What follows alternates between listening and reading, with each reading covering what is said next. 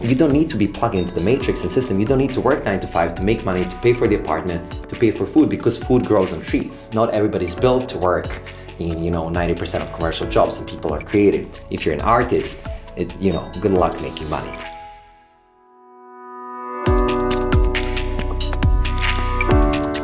This is Chair, place where we discuss innovations. Our guest today, Janko Milunovic, strongly said no to living in fear of 9 to 5. He used to advise big banks and investors, work in huge international companies like Sberbank and Sony, built and advised many startups. But at one point, Janko realized that the corporate world was not for him, so he abandoned it. Uh, Janko, pleasure to have you here today. Thank you. Thanks for having me, Nemanja. Uh, we here talk about innovations, and that's a core about what we talk here. And I'm sure that we are going to touch base innovation in our conversation today.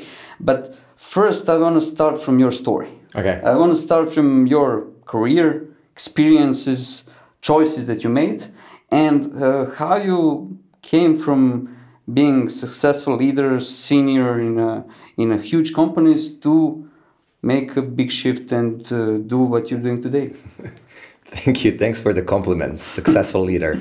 Um, I, I don't see myself as such. You know, I'm not saying that I'm not successful, but you know, um, the thing is, well, sh- long story short, and then you ask questions. Um, born and raised in Serbia, I actually studied, you know, up this street, uh, FON. Yeah. I finished my undergraduate studies, and then uh, I always dreamt of, you know, setting myself abroad and um, and I entered actually. The, the, funny thing is, you know, I started studying that. It was it's the only business or management uh, accredited school in Serbia because I wanted to work in creative industry. I wanted to make um, TV commercials and ads, and then I started studying that, and then I realized this is a world of marketing and what you know what it means to do that, and I ended up studying quality control and project management, which is completely the opposite. And when I started studying quality control, I also had in my mind I'm going to work on um, oil rigs and i am going to make a lot of money.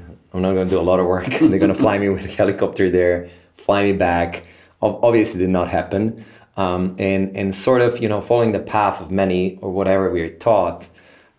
What is imposed on us? I, I got some scholarship. I set off myself to um, Greece, Athens, where I did MBA could not stay for longer because there were riots happening there. They actually burned part of my school in that one year, um, and which forced me to move to France. When you look backwards, you know these things seem like uh, accidents random events taking you somewhere, but then you start seeing the larger scene behind it. I ended up studying strategy in, in France in, in a really good school um, and wanted to be strategy consultant. Got some uh, dream job, I'd say, but could not get a work permit to move to London, which was unfortunate at the time. Um, but um, went through a process with Sony, as you mentioned, and ended up uh, working for them on a leadership track. Um, and I worked early on in, in, in, innovation teams from you know setting up new online stores, then in future business innovation team in London.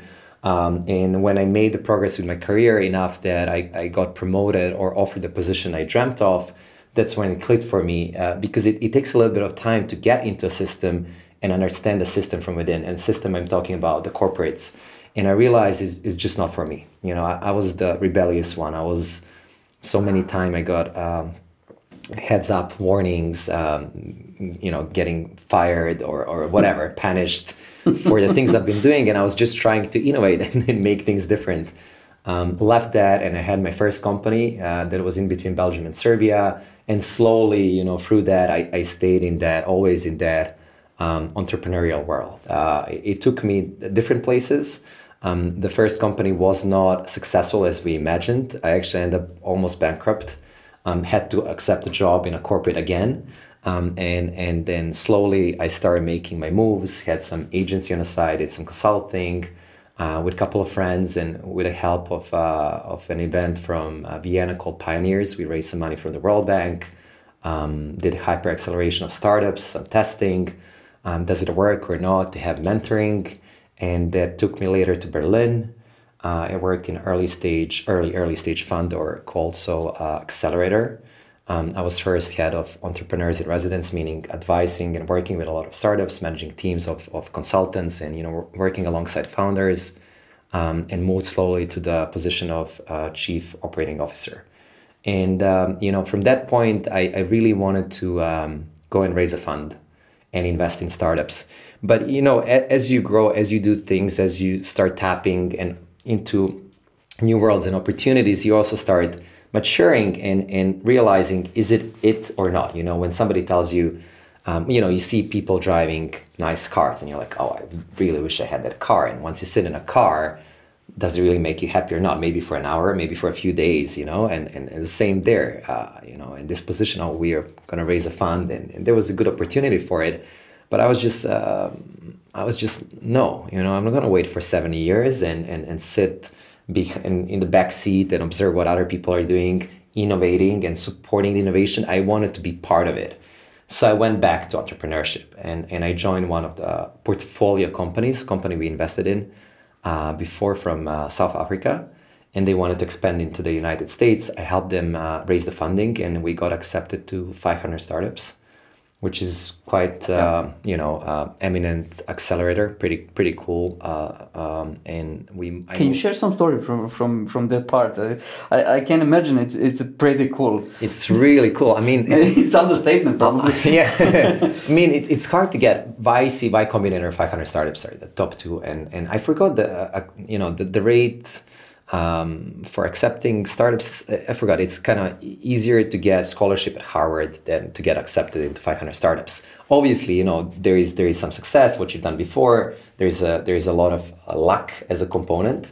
Um, like always. Yeah, but uh, that was one of the last programs that happened um, physically. You know, it was in 2017, I think and uh, it's pretty cool. They, they stuck into this ugly ass space downtown San Francisco. There is around 30 companies, so um, times 2.5 founders, so less than 100 founders. And what they, they started saying from day one uh, was um, make friends. And the, the, the, community here, these other founders are everything for you. You know, we came there, I came with a mindset, uh, my, my job was to raise funds help us move the company to the United States. And but I was like, you know, I want to raise money. I want introduction to investors. They kept on repeating. Marvin, uh, who's a friend, and, and he was the head of program. He was saying, just make friends, you know. And I was like, "Well, what do you what do you mean? At the end of the day, you know, like looking backwards now, I have so many close friends from that batch twenty two. Um, and it's it's the it's it's the biggest uh, wealth you can you can get are those peer connections because you know you learn from them. You learn from their their experiences. You They're share yours. learning from yeah, yeah. Um, it, it is a support you know uh, building your own company it, it's tough. Building a startup it's I, i'd say in most of the cases tougher because there's a lot of pressure. Grow fast scale you know do all these things by yourself. Code design learn legals write contracts whatever. Um, and then that support feels good. And then some people take off you know and build huge companies so they can help you uh, get introductions to investors number one but also maybe tomorrow if you fail they hire you or vice versa you know? And it's it's all of it but the friendship is so strong these bonds. We we have weekly and bi-weekly calls. I have friends that i text with still you know? And you see companies making progress you learn so much. So a 500 startup was extraordinary experience. And and it was actually i lived in many places in europe and i traveled a lot uh, but then when i went to san francisco was first time i went to the states. And i spent there two days um, and i literally said i'm a moving so I went back to Berlin. I like, uh, you know, that's it. Yeah, that's it. this this fund is not happening, but, but uh, the U.S. is happening. I don't know how. Um, I had no idea. I just went there on tourist visa and, and I figured out a way and, and ended up getting a green card. And um, after the program ended, um, I I had some idea that is that is an old idea. I could not get it out of my mind. I was so obsessed with creating this space um, for other creators a hotel and a members club uh, that can host people in cities like San Francisco, New York, because it's so expensive to travel there. It's so hard to make new connections, meet new people outside conferences. And there was a lot of empty space. So we're just kind of putting the dots together. And so then I left uh, Payment 24, the company I was with. Um, I'm still part of it actually, and uh, started my own startup in San Francisco. Quickly, I moved, you know, within months uh, to New York, the largest real estate market we were in the real estate slash hospitality slash tech. New York is, is, is the mecca for it. And I met my co-founder there. We raised money, um, you know, spent a couple of years there. COVID stopped us. we pivoted out of it. We did something amazing. Um, we worked a lot for past year and a half, and right now we're taking a little bit of a break, uh, trying to figure out what's the best next step forward. And um, I have a couple of other smaller companies and projects that are running some passion projects as well. So yeah, that's that's the career and the, story. The, the big uh, the big project that you told me about, it's the Ethos project, or well, there is a couple. Ethos Ethos was initially the the members club and the hotel. Um, Ethos Remote is the pivot that happened during COVID, Yeah. and Ethos Remote is um, well right now it's offering for companies that have distributed or remote workforce. Uh, we help them to bring their employees together you know if you have remote workers so it's one stop shop you come you can type in number of people dates budget location will pop up hotels and you can travel there. We can facilitate the experience. The most important for us was that facil- facilitation in itself where we help people to um, we help these companies with very light programming to to to experience wellness of body and mind deep human connection and and, and a little bit of conscious living education.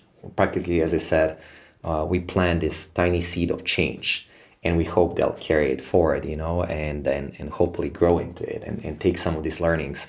And it's been going great. Um, we had some uh, difficulties raising funds and we also burned ourselves throughout the process because we had to downsize. So last few months it was just me and my co-founder working on it and it's it's a hell of a lot of work. So now we're taking a little bit of a break uh, we're working with some of the partners. We're still in talks with a couple of investors um, and that's that's the main business. I have some smaller businesses, and I have one passion project which is about um, the parallel society and and how do we create systems within a system of capitalistic society that can transcend and be- become something of the future. How do we move forward from the states, governments, uh, systems that brought so much good to the society, but at the same time are so corrupted? You know, there is this hunger for power and, and misuse of power, and and that creates um, imbalance in a lot of ways. Um, how do we come back to to preserving nature, uh, build uh, sustainably and, and responsibly, and and create communities, um, and inspire people to do the same. You know, uh, so that's also actually uh, happening. Um, it's going pretty well, and I'm very excited sounds about it. uh, extremely interesting and Yeah. innovative. That, that, that, It is. It is in a lot of ways. in a lot In a of lot of ways.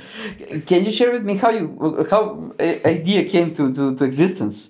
How, I, I understand your background Yeah. and uh, that you're a rebel and everything, but uh, how this The Para Society. The Para Society project is called uh, Para Earth. Um, para.earth is the website. Um so the thing is, it comes usually a lot of, and, and I used to work, so talking about innovation. So just to, to kind of take a step back, I used to do um, creative problem solving and I used to teach people on that. I, I wrote my master thesis on, uh, on actually the topic is um, um, culture of um, creative culture, organizational creative culture, but it's about how do you create, how do you use creativity to build a culture within a company and use different methods of talking in meetings, facilitating meetings, building analysis and, and presentations and so on and so forth. So I'm, I'm pretty much, I studied a lot of innovation and there is a difference in between creativity in simple terms to define it. So we don't have mis- misunderstanding from my point, point of view is number of ideas that you can generate, uh, you know, in a, in a defined period of time. Higher, higher creativity, right? Innovation is actually taking these ideas and turning them into something tangible. That is that is innovation in, in happening. So when we talk about this idea, Para Earth is currently in innovation stage, but it hasn't yet come to fruition. We have done a lot of work and it came from our personal interpretation of the world. A lot of these ideas and creativity come from you. Um, you know, you have this studio here set up, right? And, and then you start filming and you see, you know, the phone does not do well with the sound. And then you're like, okay, I need to isolate the walls. How do I do it? And you can go and buy these sponges. You can maybe use those those cardboards that hold eggs, you know, as people do, and that's innovation in, in itself, right?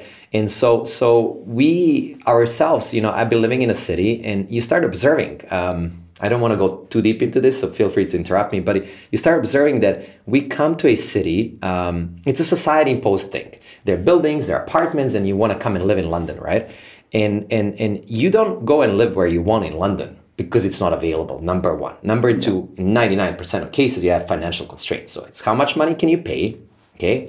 and what is available. And that and, define and, exactly. and defines where you live in this city. And then you live there in that city. And your friends are scattered around, your work is somewhere, and your neighbors are not necessarily people you want to spend time with. They might be, you know? And then when you live there for a while, then you find a husband or wife or whatever, and you start building a family. And then it's kind of, oh, damn, it's so expensive to raise a child in London. It costs, I, I, I don't know how many thousand pounds a month, for instance, you know, to take a child to school and so on and so forth. And then you start bringing your mom, your dad, you fly them over because they live in Sheffield or they live in Norway or in Serbia.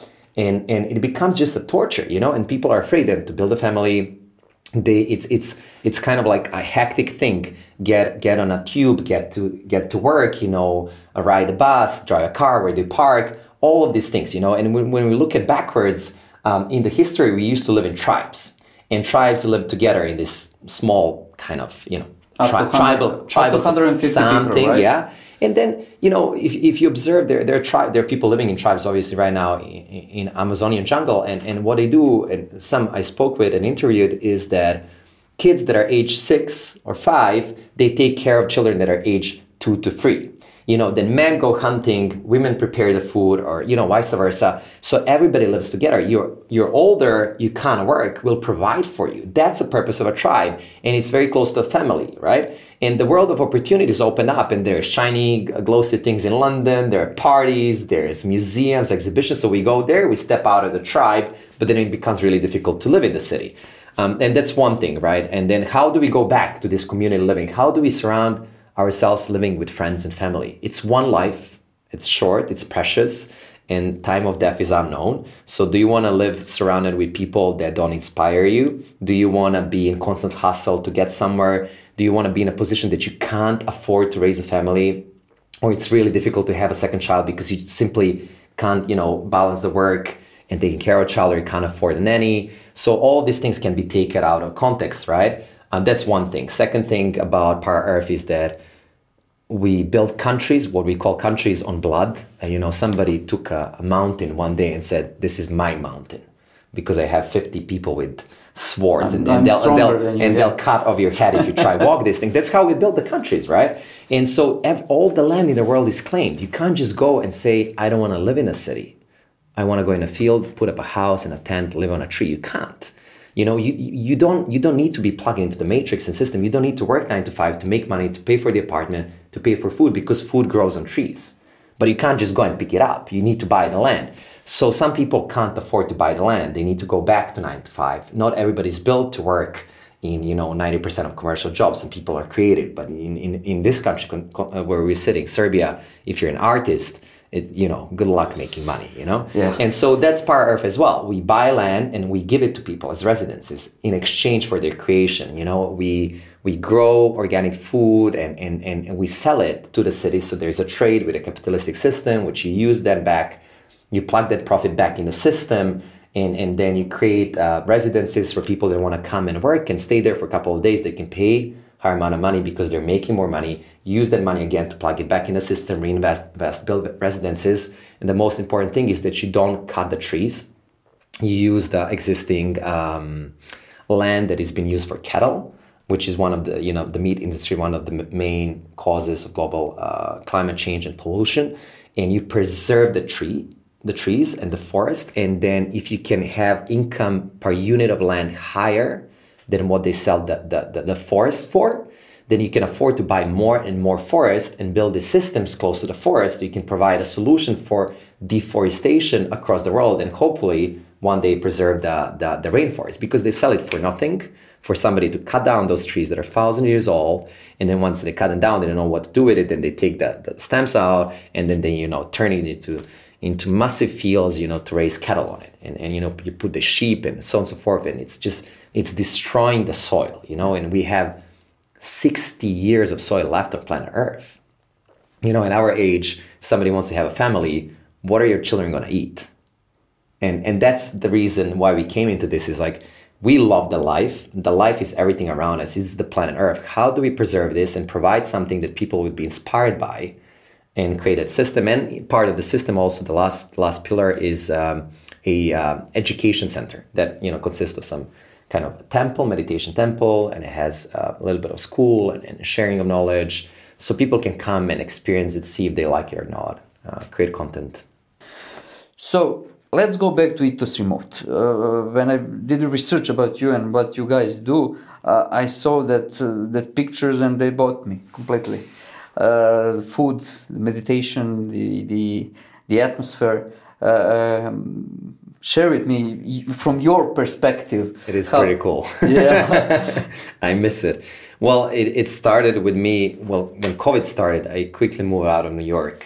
I lived with a friend upstate, and then got together with a group of friends and we said well, why the heck would we stay in a city you know when cities shut down so we got a house in north carolina and beautiful house in, in some called place called uh, beech mountain and so we lived in this community of friends where one of them is a yogi teacher one is qigong practitioner uh, personal coach. We had a whole one floor set up with sound meditation with all the singing bowls and, and, and a gong. And and so we live this life, you know, out of dreams. Where you work, cook healthy food, do sound meditation, do yoga, work out, walk in the nature. And, and then we start looking back at ethos, which is our core business and where, where our community, where's our community, where are our members, what, what's going on? And, you know, what are the challenges they're, that they're experiencing. And they were stuck in the cities by themselves or with a family in small space, all these things. And we said, why can't we bring them uh, what we are experiencing? and it was an opportunity to do so because hotels were going out of business. So what we did initially is just bringing people from the cities, taking over a hotel, and then bringing them there to come and live in this conscious community, right? Uh, where where you know you have your private living space. We take care of the food. We make sure it's food that is high vibrational food, makes you feel good, light, and so on and so forth. Uh, we take care of uh, wellness of body and mind. So it's light programming, morning yoga, there are meditation breakouts or sound meditation and, and so on and so forth. Uh, we take care of um, deep human connections, so people talking around a fire. There are certain conversations and, and, and people coming together. Um, they're just, just just format that opens up, helps people to open up and, and move forward from small talks into some deeper topics, express themselves freely. And then uh, the third pillar was um, conscious living education and learning about the nature and environment and so on and so forth. So that's that's that's Ethos Remote, and yeah.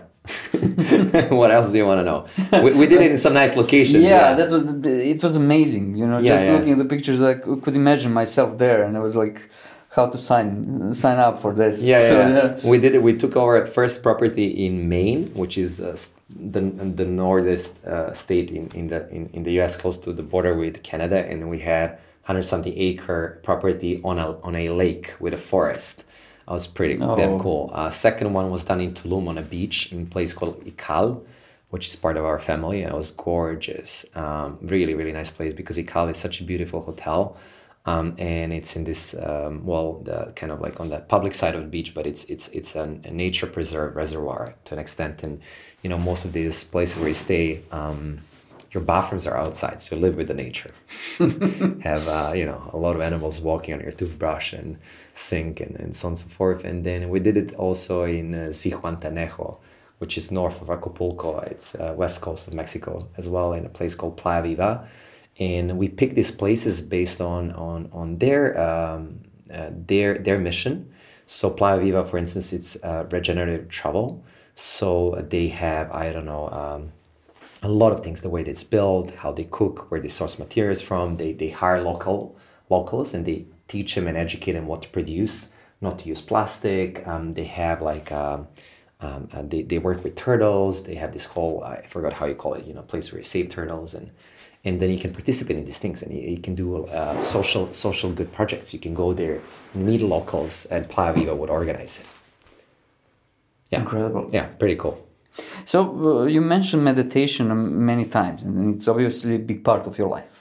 And um, lately, I was uh, doing some my own research regarding meditation and things like that. And I, I read a book about um, psychedelic drugs, about LSD, about the guy who invented LSD. Mm-hmm. And uh, there was so many perspectives about ego and uh, crushing the ego and what those things uh, uh, uh, do to, to, people and how can people um, get value from that. What's your opinion your position on this part? on psychedelics and meditation. Or both combined. both combined maybe. Um, well it, it is you know I forgot who said that, but uh, and I forgot the exact quote, but it goes something along the lines: if um, every person was able to sit with themselves uh, in silence, uh, we would have solved all the problems we have in the world. And the truth is so that we today are not able to be with ourselves, um, just in silence, doing nothing. You know, we live in sensory overwhelmed world, phone, you know, constantly doing something. We don't we we we don't go to cinema by ourselves. It's kind of you know not socially acceptable and it's not pleasant. Um, and and you know uh, we don't know who we are. We live the life of incurring wealth, not never meeting ourselves truly. You know, we live in this stunning. Um, universe and, and, and, and supreme nature reality where you dig a little bit deeper into biology or quantum physics you start understanding that we don't know much and that things are so um, complicated and so um, important that you can only joke about them and, and you know when you start digging into this like what are we created out of what, what is the meaning of life what happens you know um, then you start discovering uh, more more meaning to your life. So that is part of meditation. Is just by being there and hearing that or realizing that you're not the product of your brain that you're not what you see here and interpret that there is somebody you know you think you think about oh i feel like eating a pizza but somebody's listening. That the brain wants pizza. Who is that that is listening and you know, um, you're not the first one asking this question.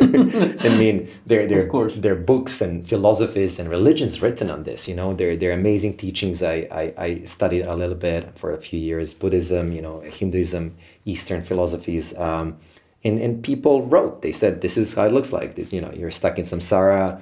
It's repetitive lives um, until you, you figure out way, way your, your way out, and you should do so. That's that's Buddha's teachings and um, not to get into details. So that's part of the meditation practice, and and I just uh, uh, yeah I, I, I practice it, you know, uh, and it's part of my life. Um, and about psychedelics, um, it is a shortcut. I don't know. You read a book called um, Stealing Fire. No, I haven't. It's an old book and talks about the state of flow and how I achieve the state of flow or full presence. Um, and, and there's a couple of uh, incidents where you get into the state of flow. You get in state of flow with meditation. You, you require a lot of practice.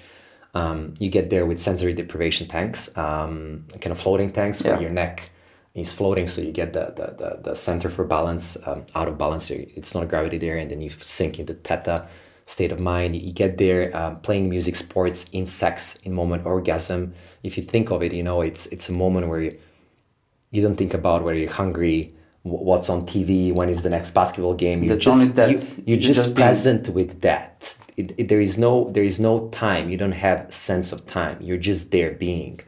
Um, and it also happens with psychedelics. So it's one of the shortcuts to get into that state. And you know the latest research for for you know that happened in the last five six years talk about how psilocybin the ingredient active ingredient of magic mushrooms in the scans of that and acid lsd that you mentioned they put on a shutdown the default mode network uh, which practically serves to interpret the reality. So we see here we have these inputs, and then you have to run them for something to get a meaning.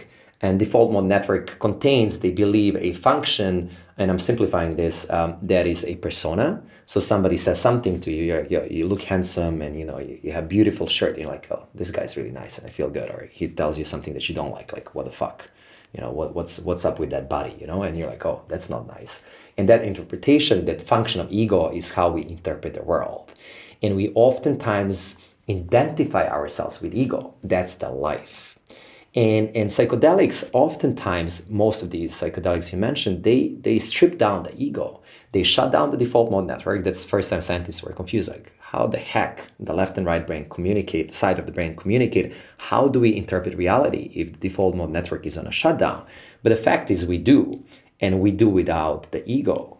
And then we discover you know the book uh, which is which is very commercial and and um, widely spread book a few years ago written by michael uh, pollan uh, how to change your mind. And he goes into history of lsd and mushrooms and then in a usage case scenario and how can these be used as medicinal uh, drugs today. And then they're tremendously uh, well cures for many types of depression and so on and so forth and what they do is they strip down that, that function of ego. They, they don't maybe crush it. I don't know what's the best word. They, they talk about death of ego. I, I don't interpret it that way. You can't kill it. You can coexist with it and you can decide. You, right? you, you decide, you know, same as meditation, decide whether you want to follow that thought, the dream you went into, and you know when do you want to stop it and come back to reality? Because we live life.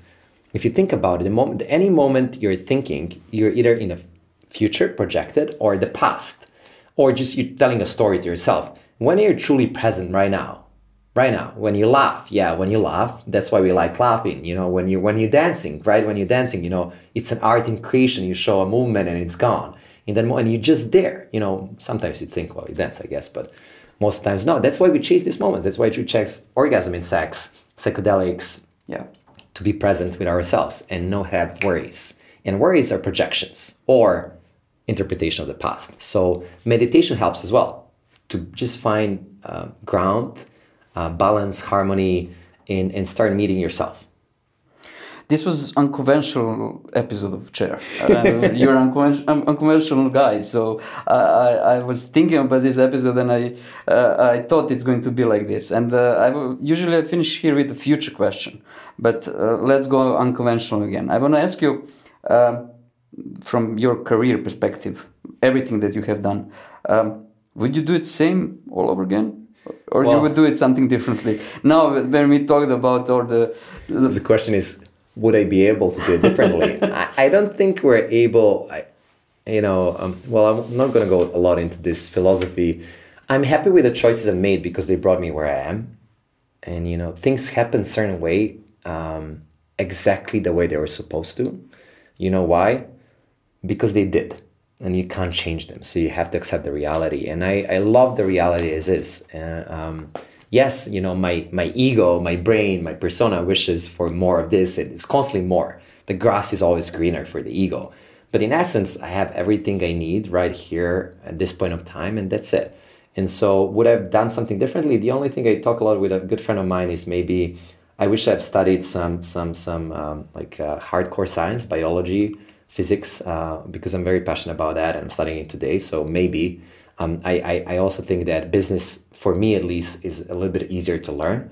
And then I've seen a lot of people that come from that science background and then learn business later in their life. So I I, I would advise younger perspective motivated students or yet to enroll university um, teenagers to, to think about that way of doing things it's not all about business schools and business is kind of you pick it up. Uh, yeah that's maybe the only thing. Yeah. Janko, thank you so much for, for this conversation, and I joined a lot. And for you out there, uh, innovations next Thursday, uh, subscribe uh, and enjoy. pleasure. Thank you